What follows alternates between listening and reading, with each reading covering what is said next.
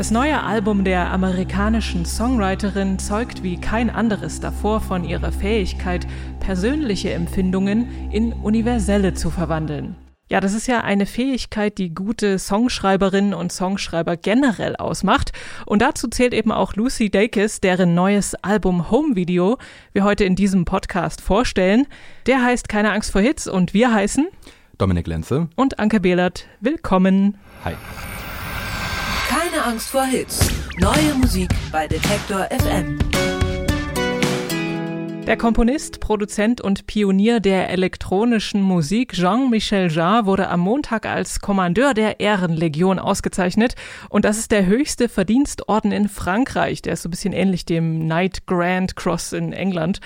Ähm, und nach der Verleihung hat Jar noch ein Konzert gespielt und nach Labelangaben war das das erste Mal, dass elektronische Musik im Ehrenhof des Pariser Präsidentenpalastes zu hören war. Und Menschen durften auch teilnehmen, das war nämlich äh, Teil des Festivals Fête de la Musique. Ja, Musik von Jean-Michel Jarre haben wir heute nicht dabei, aber andere tolle Platten und auch Singles. Los geht's! Die Alben der Woche. Bevor Lucy Dacus Mitte der 2010er Jahre zusammen mit Phoebe Bridgers und Julian Baker zu so einer Art Speerspitze der neuen jungen Songwriter und Indie-Musikerin wurde, hat sie ein recht behütetes Leben geführt. Sie kommt aus Richmond in Virginia und ist dort in einem offenbar streng religiös, also genauer gesagt christlich geprägtem Umfeld aufgewachsen. Und ein Teil dieses Aufwachsens war die Vacation Bible School, also ein christliches Sommercamp. Und da gab es wohl auch mal einen besonders eifrigen Betreuer, der die iPods aller Kinder eingesammelt hat und alle nicht christlichen Songs davon gelöscht hat. Dacus hat sich damals für Chasing Cars äh, eingesetzt und durfte das dann auch behalten. Diese Vacation Bible School ist auch eine der Episoden, die Dacus auf ihrem dritten Album Home Video nochmal Revue passieren lässt. In the summer of 07, I sure I'd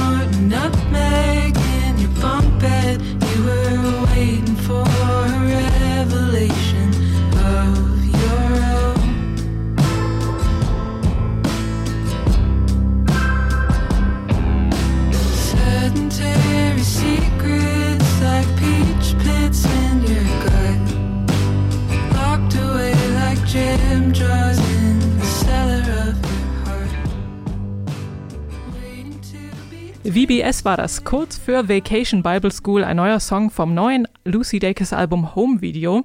Und ihre Songs haben von jeher so ein bisschen so einen nostalgischen Anstrich, wobei es diesmal jetzt weniger, würde ich sagen, eine Sehnsucht nach früher ist, sondern eher so ein genaues Draufschauen, welche Erlebnisse sie geprägt haben und wie war das damals mit der Beziehung zu diesem deutlich älteren Mann oder wie war das in einer Freundin verknallt zu sein. Aber lustig ist es zum Teil auch, zum Beispiel in diesem Song, also VBS, da erzählt sie dann nämlich, dass so ein anderer Teenie, den sie da kennenlernt in dem äh, Sommercamp, erstens mal Slayer-Fan ist und ihr dann auch noch Bad Poetry vorliest und sie sich sehr stark beherrschen muss, dass sie nicht loslacht. Also ziemlich direkt und ungeschönt jetzt von den Texten her. Die Musik ist mit Piano und Synthes und auch mal Akustikgitarre, was sie bisher eigentlich eher vermieden hat, also auf, auf ihren beiden vorhergehenden Alben. Und auch wenn die Geschichten manchmal unangenehm sind, also ich denke da vor allem an den einen Song, wo es darum geht, dass äh, sie so einen Vater von einer Freundin gerne umbringen möchte. Ähm, also auch wenn das manchmal unangenehm ist, äh, schaut sie da nicht verurteilend drauf, sondern hat sehr viel Mitgefühl mit ihrem jüngeren Ich und das finde ich ist eine ganz gute Message, also für eben, egal wie alt man ist. Für mich war das ein Album, das vor allen Dingen auch über die Texte sehr gut funktioniert hat. Ich habe das beim Hören auch dann einfach die Texte mitgelesen, was auch ein bisschen an meinem schwachen Englisch liegt, aber es hat sich auch gelohnt, das wie so einen kleinen Kurzgeschichtenband zu konsumieren, das Album. Ähm, ich fand zum Beispiel sehr schön Partner in Crime, wo es um so eine ja, nicht so toxische Beziehung oder Mhm. sowas in der Art geht und ähm, sie das aber halt in so richtig schöne, zärtliche Worte kleidet, wie äh, You were my partner in crime, it was a welcome waste of time. Also es ist am Ende schon eine scheiß Beziehung, aber es blickt in dem Songtext ist noch ganz viel Zärtlichkeit drin eigentlich über diese Geschichte und ähm, ja, wie gesagt, ein bi- für mich war es manchmal ein bisschen schwere Kost, aber wenn man das wirklich konsumiert, wie man einen Kurzgeschichtenband lesen würde, ist das ganz große Kunst, finde ich. Von der amerikanischen Ostküste jetzt in den Norden Englands, denn dort hat Julie Campbell alias Lone Lady auch auf die Vergangenheit geschaut, auf die Vergangenheit ihrer Heimatstadt Manchester nämlich. Lone Lady ist das Soloprojekt von Campbell und sie schreibt eben und spielt sämtliche Parts alleine und macht auch die Aufnahmen selber. Auf den Vorgängern war hin und wieder vielleicht mal noch ein Schlagzeuger beteiligt, aber das ist auf Former Things auch kein Thema mehr. Dieses Mal hat sie äh, sämtliche Beats und Sequencer-Parts alleine programmiert und ihre Telecaster-Gitarre auch eingetauscht gegen den ganzen Berg von Synthesizern. Und das klingt sehr kühl und nach 80ern.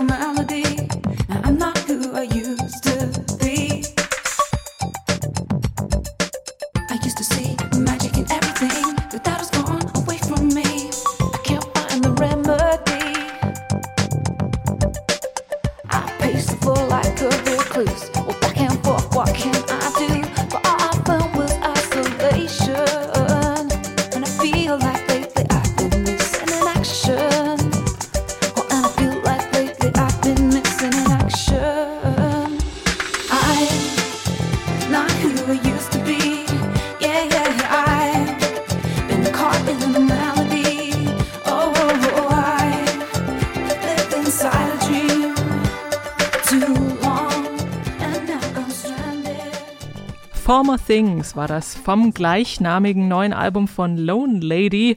Und darauf gibt's keinen verkratzten Punk-Funk mehr oder so abgehackte Gitarrensounds. Das sind alles eben Former Things auch hier. Auf Former Things gibt es dafür Elektropop und mit so grobkörnigen Synthie-Parts und knallharte Drum-Machine-Beats. Und mitunter erinnert es auch ziemlich an New Order, was mir aber persönlich sehr gut gefällt. Es geht inhaltlich um die Zeit und ihr Vergehen und sie fragt sich dann, ob letztlich die Träume der Kindheit nur existiert haben, um doch zu verschwinden. Also ein bisschen deprimierend äh, inhaltlich auch. Aber die Musik gefällt mir total gut. Mich hat's von der ersten, wirklich von der allerersten Sekunde, vom ersten Sound äh, äh, an bei The Catcher, ja, gecatcht, halt wirklich. Ähm, liegt auch daran, dass ich total auf diese ursprünglichen Synthes aus den 80ern stehe. Ähm, wo ich auch das Gefühl habe, dass sie auch wirklich bestimmt sich viel Original-Hardware auch geholt haben muss, weil das halt wirklich original so klingt, mit diesen total hart quantisierten Drums, mit äh, diesen teilweise auch ins Super Mario-eske reingehenden Sounds. Ähm, und trotzdem, was ich super fand, war, es hätte jetzt auch ein ziemlich gleichklingendes Album werden können, wenn man sich soundmäßig so ähm, festlegt. Aber ich finde, da wurde wirklich alles rausgeholt von sehr düsteren, sehr verspielten Stücken. Überwiegend überwiegt das Verspielte und Verrückte, finde ich dabei. Aber ich finde, man kann da sehr viel Spaß mit haben.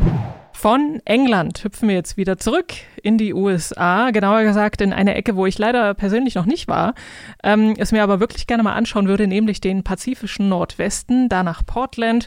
Und von dort kommen nämlich Modest Mouse. Die Band um Frontmann und Obernörgler Isaac Brock zählte von den so späten 90ern bis Mitte der Nullerjahre zu den Dauerbrennern in jeder Indie-Disco. Die Abstände zwischen ihren Platten sind zuletzt immer größer geworden. Das letzte Strangers to Ourselves ist von 2015. Und jetzt kommt The Golden Casket. Und äh, wir hatten ja auch schon den Song We Are Between hier im Podcast vorgestellt, aber auf dem Album ist nicht alles so straighter Faust in die Luft recken, Indie-Rock. These are the stars and these are the seas. Well, these are the places that we're lucky just to be between. This is our bed and these are our sheets. Da da da da da da. The stars and these are the seas. Well, these are the places that we're lucky just to be between. This is the planting. These are the seas.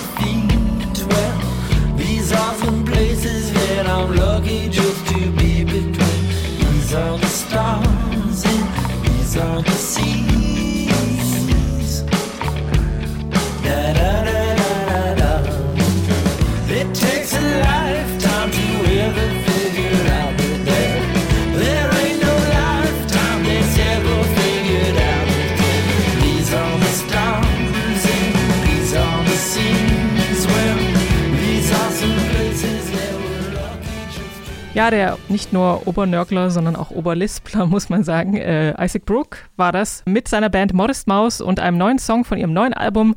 We're Lucky hieß der Song und The Golden Casket heißt das Album. Und das ist relativ abwechslungsreich, finde ich auch. Also das springt so ein bisschen hin und her zwischen strangen, psychedelischen Nummern und eben ziemlich geradlinigen Songs mit auch mal so laut verzerrten Gitarren und dann hört man auch mal eine Orgel und hier, jetzt hat man es gerade so im Ausklingen, so ein paar Bläser oder Plink-Plong-Synthes. Oftmals wirkt der Sound so ein bisschen verwaschen und vermatscht auf der Platte, was vielleicht daran liegt, dass sie bei den Aufnahmen so spezielle Mikrofone benutzt haben, die eigentlich äh, nur für oder vor allem dafür benutzt werden, Tierlaute aufzunehmen. Aha.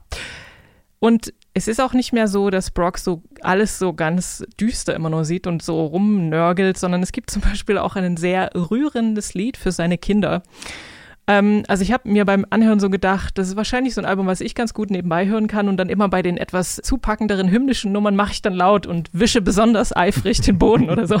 Ja, ich fand vor allen Dingen auch, dass es sehr, sehr abwechslungsreich war. Vor allen Dingen auch eben in den Songs. Also der erste Song, äh, Fuck Your Acid Trip, wo ich am Anfang wirklich dachte, oh mein Gott, hast du schlechte Laune. Dir möchte ich wirklich nicht begegnen, wenn ich LSD genommen hätte. Aber dann ab der Hälfte wird der Song auf einmal ganz anders auch vom Sound und es wird doch noch, äh, zumindest musikalisch, ein ziemlicher Good Trip.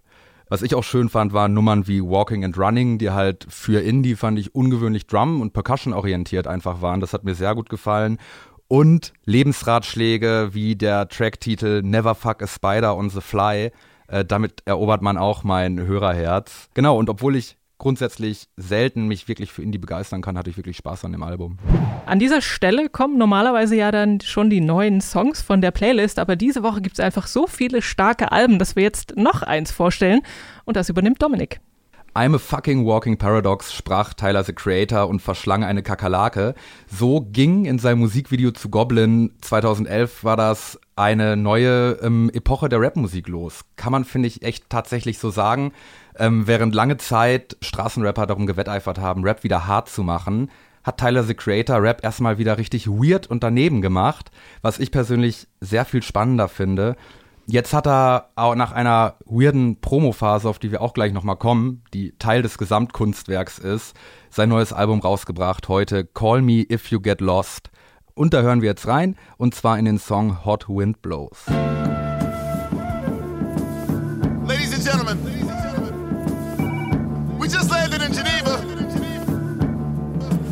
Switzerland. We're on the yacht. A young lady just fed me French vanilla ice cream. We all got our toes out too. Call me when you get lost. I'ma travel the globe, you keep the block hot driver. Open the door for me, my hand hurt, find us. We playing hide and seek with the passports. Where the fuck we at? Oh, the pilot gotta remind us, yeah. The luggage is piling, I need a clothes to wear. So many stinky sit in my wallet, look like a folding chair. The Cartier so light on my body. Thought I floated here, we boated here. It's Tunchi and Tyler, but call me Baudelaire, yeah. Out in Switzerland, travel with my bitches, give me kissing, dog. I love when she let me rub her like Michelin. A hundred grand to sleep on the bird, the wings are whistling like. Man, they ain't listening. We cross the line like immigrants and benefit from it. Keep on stunting on these niggas, make them sick to their stomach, man. Y'all don't understand. Fish so fresh that you could taste the same. Yeah, we getting lost, but we know who we aim. Bada, bada, bada, son, son, son. Treat that last part like you niggas ain't saying nothing. Yeah. You see these excursions right here? Just too lavish to post on the gram. Hot Wind Blows war das von Tyler the Creators aktuellem Album Call Me If You Get Lost. Das auf dem Song ist auch noch Lil Wayne zu hören. Und damit geht's auch schon los. Lil Wayne, eher für so ein, äh, für Autotune und einen elektronischeren Sound bekannt, wird als Feature von Tyler the Creator natürlich auf so ein total entspanntes Sommerding gepackt, was auch schon mal interessant ist. Inhaltlich geht's eigentlich nur darum, dass Tyler und sein DJ, den man am Anfang rumbrüllen hört, es sich gut gehen lassen in der Schweiz. Das Ganze aber auf der Höhe der Kunst, wirklich total schön geschriebene Rhyme-Pattern. Äh, ja, wie man es halt von Tyler kennt, selbst ganz einfache Themen werden hochkomplex umgesetzt. Das geht ja auch schon los bei der Promophase. Hast du das zufällig mitbekommen? Das ging ja los, dass der erst in LA wild plakatiert hat, ähm, nur sich selber mit dem, Na mit dem Slogan dazu Call Me If You Get Lost. Ob jetzt ein Album kam oder so, war noch nicht klar. Und darauf war eine Telefonnummer. Wenn du die angerufen hast, hast du eine Sprachnotiz gehört von Tylers Mutter, aus der hervorging, dass bald das Album rauskommt. So.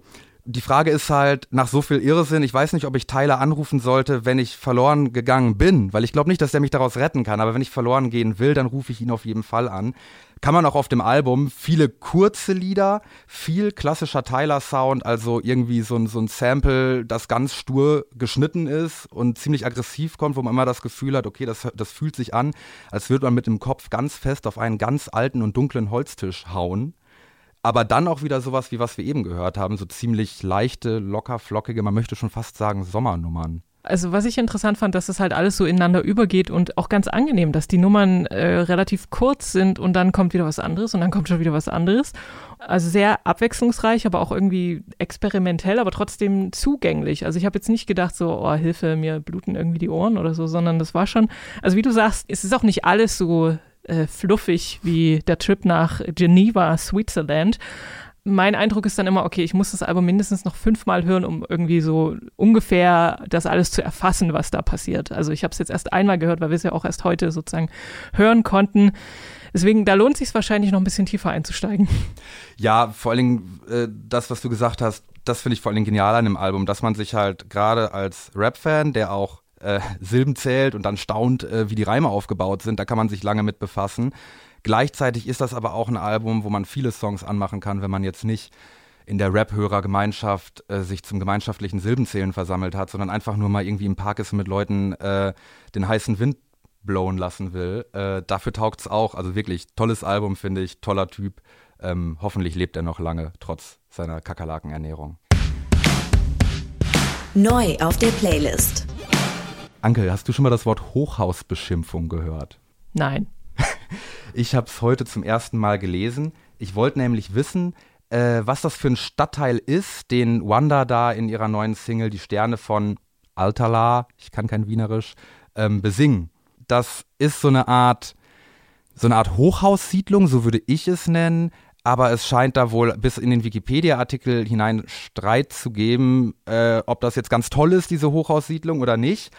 Und ähm, da stand auf dem Wikipedia-Artikel zu diesem Stadtteil, eine Sendung des bayerischen Fernsehens hatte mit dem Ziel einer Hochhausbeschimpfung dieses Stadtviertel äh, besucht. Okay, ich weiß nicht, ob das, was Wanda da jetzt gleich machen, Hochhausbeschimpfung ist oder nicht doch zu liebevoll dafür.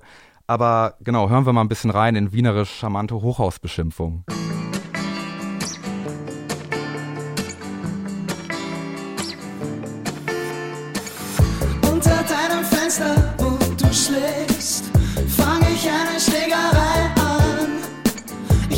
Deine Lichter angehen, aber du schläfst und ich brech mir die Hand. Das ist ein Stadtteil, in den ich nimmer fahr. Einsame Gespenster in den Fenstern von Altera. Kümmere mich so zärtlich um den letzten Schluck Werner. Du und ich für immer in den Sternen von Altera.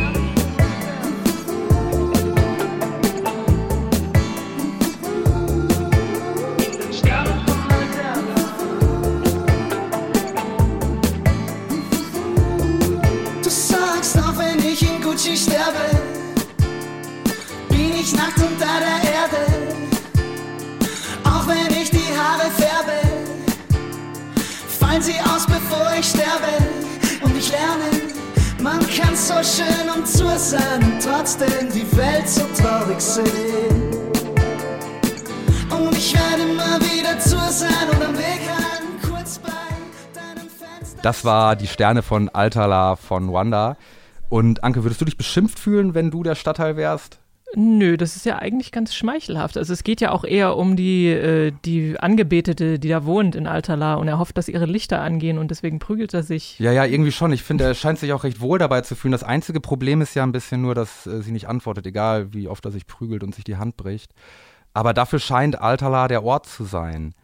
Ich mag die sehr gerne, vor allem textlich holen die mich immer ab. Äh, manchmal ist es mir ein bisschen zu eingängig, dieses Jurassic Park, was im irgendwann Ende letztes Jahres im Herbst rauskam, weiß ich noch, fand ich den Text sehr, sehr toll, aber es war mir irgendwie zu, zu geradlinig radiomäßig, während äh, die Sterne von Altala irgendwie so ein bisschen mehr ewiger für mich war. Das war das, was man wirklich an Wanda mag, diese Frechheit, diese Widersprüche. Irgendwie was wird besungen, irgendwie klappt es nicht, die Hände sind blutig, aber irgendwie hat man trotzdem gute Laune. So, und das, dafür weiß ich die echt zu schätzen. Ich bin ja kein Fan von Wanda und mit dem Gar Song, nicht. nee, gar nicht. Und ich werde es auch nicht mit den Sternen von Altala. Also ich weiß so ein bisschen halt ihren Humor zu schätzen, wo halt so Tragik und trotzdem drüber lachen kommt da ja immer zusammen, aber das scheint den Menschen, die aus diesem, aus dieser Region kommen, ja eh irgendwie angeboren zu sein. Aber musikalisch finde ich das jetzt nicht so spannend. Also er kann sich lange vor deinem Haus prügeln. Sorry, Marco. Glaubst du eigentlich an Sternzeichen? Äh, naja, also ich finde es ganz interessant. Ich würde da jetzt nicht äh, mein tägliches Leben immer hundertprozentig dran ausrichten, aber manchmal fühlt man sich dann doch irgendwie wiedererkannt. Ja, manchmal wundert man sich, also wobei ich kenne das halt, äh, wenn Was bist ich, du denn für ein Ich bin Sternzeichen? Schütze, Ich bin Skorpion. Skorpion, aber ich glaube, das, ich glaube, das passt gut. Ich glaube, Schützen gelten ja als stur, glaube ich, und Skorpione so ein bisschen, ich weiß es nicht genau. Uns wird ja immer nachgesagt, wir wären sehr loyal, was ich bestätigen kann. Ja, das stimmt, das, aber das für, gilt für Schützen auch. Das gilt für Schützen auch. Aha. Ähm, und was äh, für zum Beispiel Zwillinge und Löwen gilt, darüber hat ähm, Helado Negro ein wirklich schönes Lied geschrieben. Und ob diese beiden Sternzeichen harmonieren, Gemini und Leo, ich glaube, das hört man dem Song an.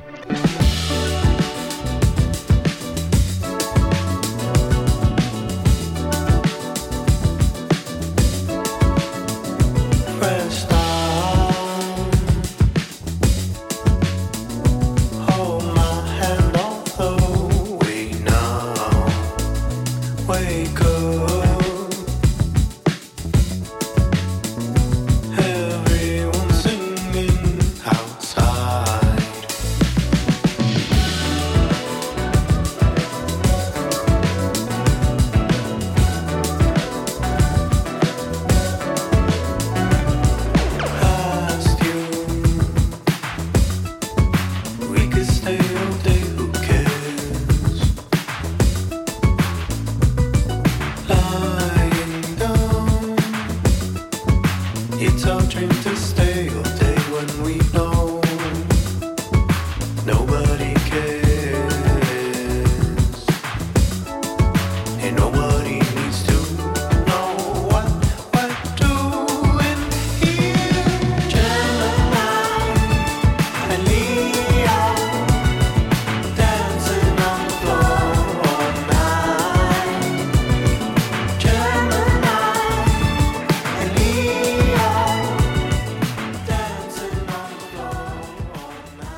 Gemini and Leo von Helado Negro.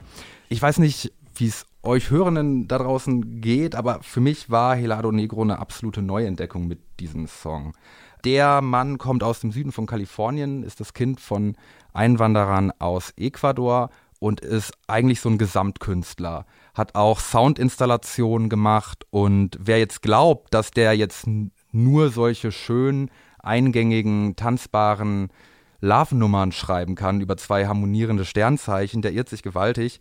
Da empfehle ich auch nochmal die Single Phantasma Vaga, ähm, die auch auf Spanisch, halb Spanisch, halb Englisch geschrieben ist, kam vor ein paar Monaten raus, ist ganz anders, ist dann so ziemlich düster und elektronisch mit so angeschnittenen Sprachsamples, geht also in eine ganz andere Richtung.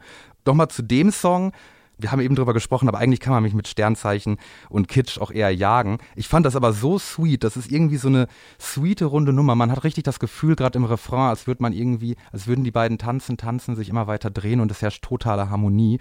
Und gerade weil der äh, Helado Negro auch in anderen Songs total andere Sachen machen kann und ganz andere Stimmungen fährt, kann ich das halt auch total genießen. Ich fand es auch ein, ein schönes Lied, also auch eben, weil es so entspannt ist und trotzdem irgendwie groovy und äh, dann dieses sehr psychedelisch bunte Video. Ja. Ähm, das war ja auch ganz niedlich irgendwie und es hat mich, was jetzt nicht so niedlich ist, aber es hat mich an die Serie Rick and Morty erinnert. Die Stimmt. ist auch so Ja, ein ja, bisschen ja, ja. crazy bunt mit merkwürdigen Wesen, die da drin vorkommen. Ja, stimmt. Ich bin auch an dem Video zuerst hängen geblieben, halt. So war das ja auch so ein bisschen aus der Reihe. So, man klickt sich durch. Ah, okay, eine Frau mit der Gitarre, ein Mann mit der Gitarre. Oh, was ist das denn? Äh, es ist auf jeden Fall erstmal bunt. Und äh, ja, Leon Jiminy, ein bunter Song, der wirklich nur der Gipfel eines ziemlich bunten Eisbergs ist im Schaffen von Helado Negro. Popschnipsel. Jetzt ein leider nicht ganz so grooviges Thema, nämlich äh, Sexismus im Hip-Hop. Das ist ja ein Dauerbrenner und meistens geht es in den Debatten um die Frauenfeindlichkeit in den Texten, aber auch äh, sexualisierte Gewalt und Machtmissbrauch werden in der Szene immer mal wieder diskutiert. Und jetzt hat der Vorwurf der Vergewaltigung gegen den Berliner Rapper Samra die Debatte neu entfacht. Unter dem Hashtag DeutschRapMeToo haben Frauen oder von sexualisierter Gewalt Betroffene jetzt die Möglichkeit, von ihren Erfahrungen zu berichten. Und äh, ins Leben gerufen hat ähm, diese Initiative das Rantal Moose Kollektiv. Dominik, was passiert da gerade? Da passiert etwas, was aus meiner Sicht und aus der Sicht von, würde ich sagen, jedem Menschen, der irgendwie Herz und Verstand noch beisammen hat und in dieser Szene unterwegs ist, etwas, was schon verdammt lange überfällig ist. Geschichten, die irgendwie so unbestätigt rumgehen oder halb bestätigt waren über solche Vergewaltigungsvorwürfe in Backstage-Situationen, immer verbunden mit dem Machtgefälle Künstler und dann gegenüber äh, äh, Frau oder gar Fan. Solche Geschichten haben sich halt gehäuft in den letzten Jahren. Immer auch verbunden mit dem Vorwurf, hey, es gibt Hip-Hop-Journalisten, die in der Szene aktiv sind, die davon wissen, die das auch mitbekommen haben, aber es nicht publik machen. Es gibt äh, Tour- und Labelmanager, die davon wissen und ähm, auch erst jetzt reagieren, nachdem das auch auf, äh, in sozialen Medien ein Riesending ist. Die ganze Geschichte in der Öffentlichkeit ging ja los, als ähm, eine Influencerin eben diese Vergewaltigungsvorwürfe gegen Samra öffentlich gemacht hat. Was dann als Antwort kam von Samra, war an Peinlichkeit nicht zu überbieten und war wirklich ein Bilderbuchbeispiel ähm, dahingehend, wie Männer seit Hunderten von Jahren wahrscheinlich mit Vergewaltigung umgehen. Sie übertreibt natürlich, Schaum auf ihren Job. Ähm, und diese ganze ekelhafte Männlichkeit zeigt sich jetzt halt nochmal in den Statements von Leuten wie Samra, ob der das jetzt war oder nicht. Das Statement ist ekelhaft. Aber es gibt auch viele Statements, die Hoffnung machen, dass sich jetzt wirklich was ändert in der Szene. Ähm, nicht nur von Frauen, aber natürlich vor allen Dingen von Frauen, die jetzt auch als Rapperin oder Journalistin in der Szene aktiv sind. Shirin David zum Beispiel hat nochmal darauf hingewiesen, Frauen supporten euch und euren Merch, sie kaufen eure Songs, sie, sie streamen ihre, äh, eure Videos, kaufen, geben Geld für die Konzertkarten aus und dann sind sie für euch auf einmal nur noch Groupies, die Fame wollen. Und das entspricht, zumindest kann ich das sagen, mit meiner Szeneerfahrung, dass das zumindest ein eine Art des Umgangs mit Frauen und eine Art des Selbstverständnisses von Männlichkeit ist, die jetzt im Hip-Hop einfach da ist, die scheiße ist und auch unabhängig davon scheiße ist, was Samra jetzt genau gemacht hat oder nicht. Ähm, und deshalb finde ich das absolut großartig, auch dass dieses Kollektiv das in die Hände genommen hat und das aufarbeiten will, weil tatsächlich es geht nicht darum, dass jetzt jeder irgendwem irgendwas vorwerfen darf. Diese Vorwürfe werden gesammelt, die werden gemeinsam mit einem Anwaltsteam ausgewertet oder Anwältinnen-Team ausgewertet und dann werden hoffentlich Dinge geschehen. Und also glaubst du, dass sich was ändert? Wie meinst du, geht's weiter? Also ich glaube, dass sich schon was ändert und das hat zwei Gründe. Einmal, du hast heute viel, viel mehr Frauen in der Szene und zwar nicht nur als, nicht nur in Anführungszeichen als Journalistin oder Tourmanagerin oder an vielen anderen Stellen, sondern eben auch direkt am Mikrofon halt. Ähm, da wird ein Schweigen nicht möglich sein. Zweitens glaube ich, das hat sich unter der Oberfläche ja schon ein bisschen angebahnt. Es gibt ältere Interviews, irgendwelche Diskussionsrunden auf irgendwelchen Hip-Hop-Veranstaltungen, wo das Thema so häufig angeteased worden ist, dass es nur eine Frage der Zeit war, bis endlich der Damm bricht. Und im Grunde schon klar ist, dass ein Großteil der Szene auf so eine Scheiße keine Lust mehr hat. also ich sag mal, der Motor, dass ich sage, ich glaube, es ändert sich was, dahinter steckt jetzt auch einfach viel Hoffnung und ähm, auch von meiner Seite auch äh, viel Respekt an halt gegenüber den Leuten, die das jetzt aufarbeiten wollen. Deswegen glaube ich da halt schon sehr dran. Genau, belassen wir es doch einfach dabei, würde ich sagen. Das war keine Angst vor Hits für diese Woche. Und jetzt zum Schluss nochmal der Hinweis für alle Hörerinnen und Hörer, die Apple Podcasts nutzen. Kürzlich ist ja das äh, Apple Podcasts Abonnement gestartet und ihr könnt äh, vielen unserer Podcasts dort folgen und auch Vorteile erhalten. Wir von Detektor FM sind nämlich auch mit dabei bei dem äh, bei diesem Abonnement und unter anderem auch mit diesem Podcast und den findet ihr zusammen mit Tracks and Traces und dem Plattenkoffer im Kanal Mixtape. Ein Abo, ich sag's nochmal, kostet 2,49 Euro, ist jetzt also auch nicht wirklich teuer und hilft uns dabei, auch weiter interessante Podcasts zu produzieren. Könnt ihr also gerne mal reinschauen. Diesen Podcast hier, keine Angst vor Hits, den gibt's natürlich auch bei anderen Anbietern und die gleichnamige Playlist gibt es auch bei Spotify. Das war's für diese Woche. Wir sind Dominik Lenze, und Anke Behlert und wir wünschen euch einen Happy Music Friday. Keine Angst vor Hits. Neue Musik bei Detektor FM.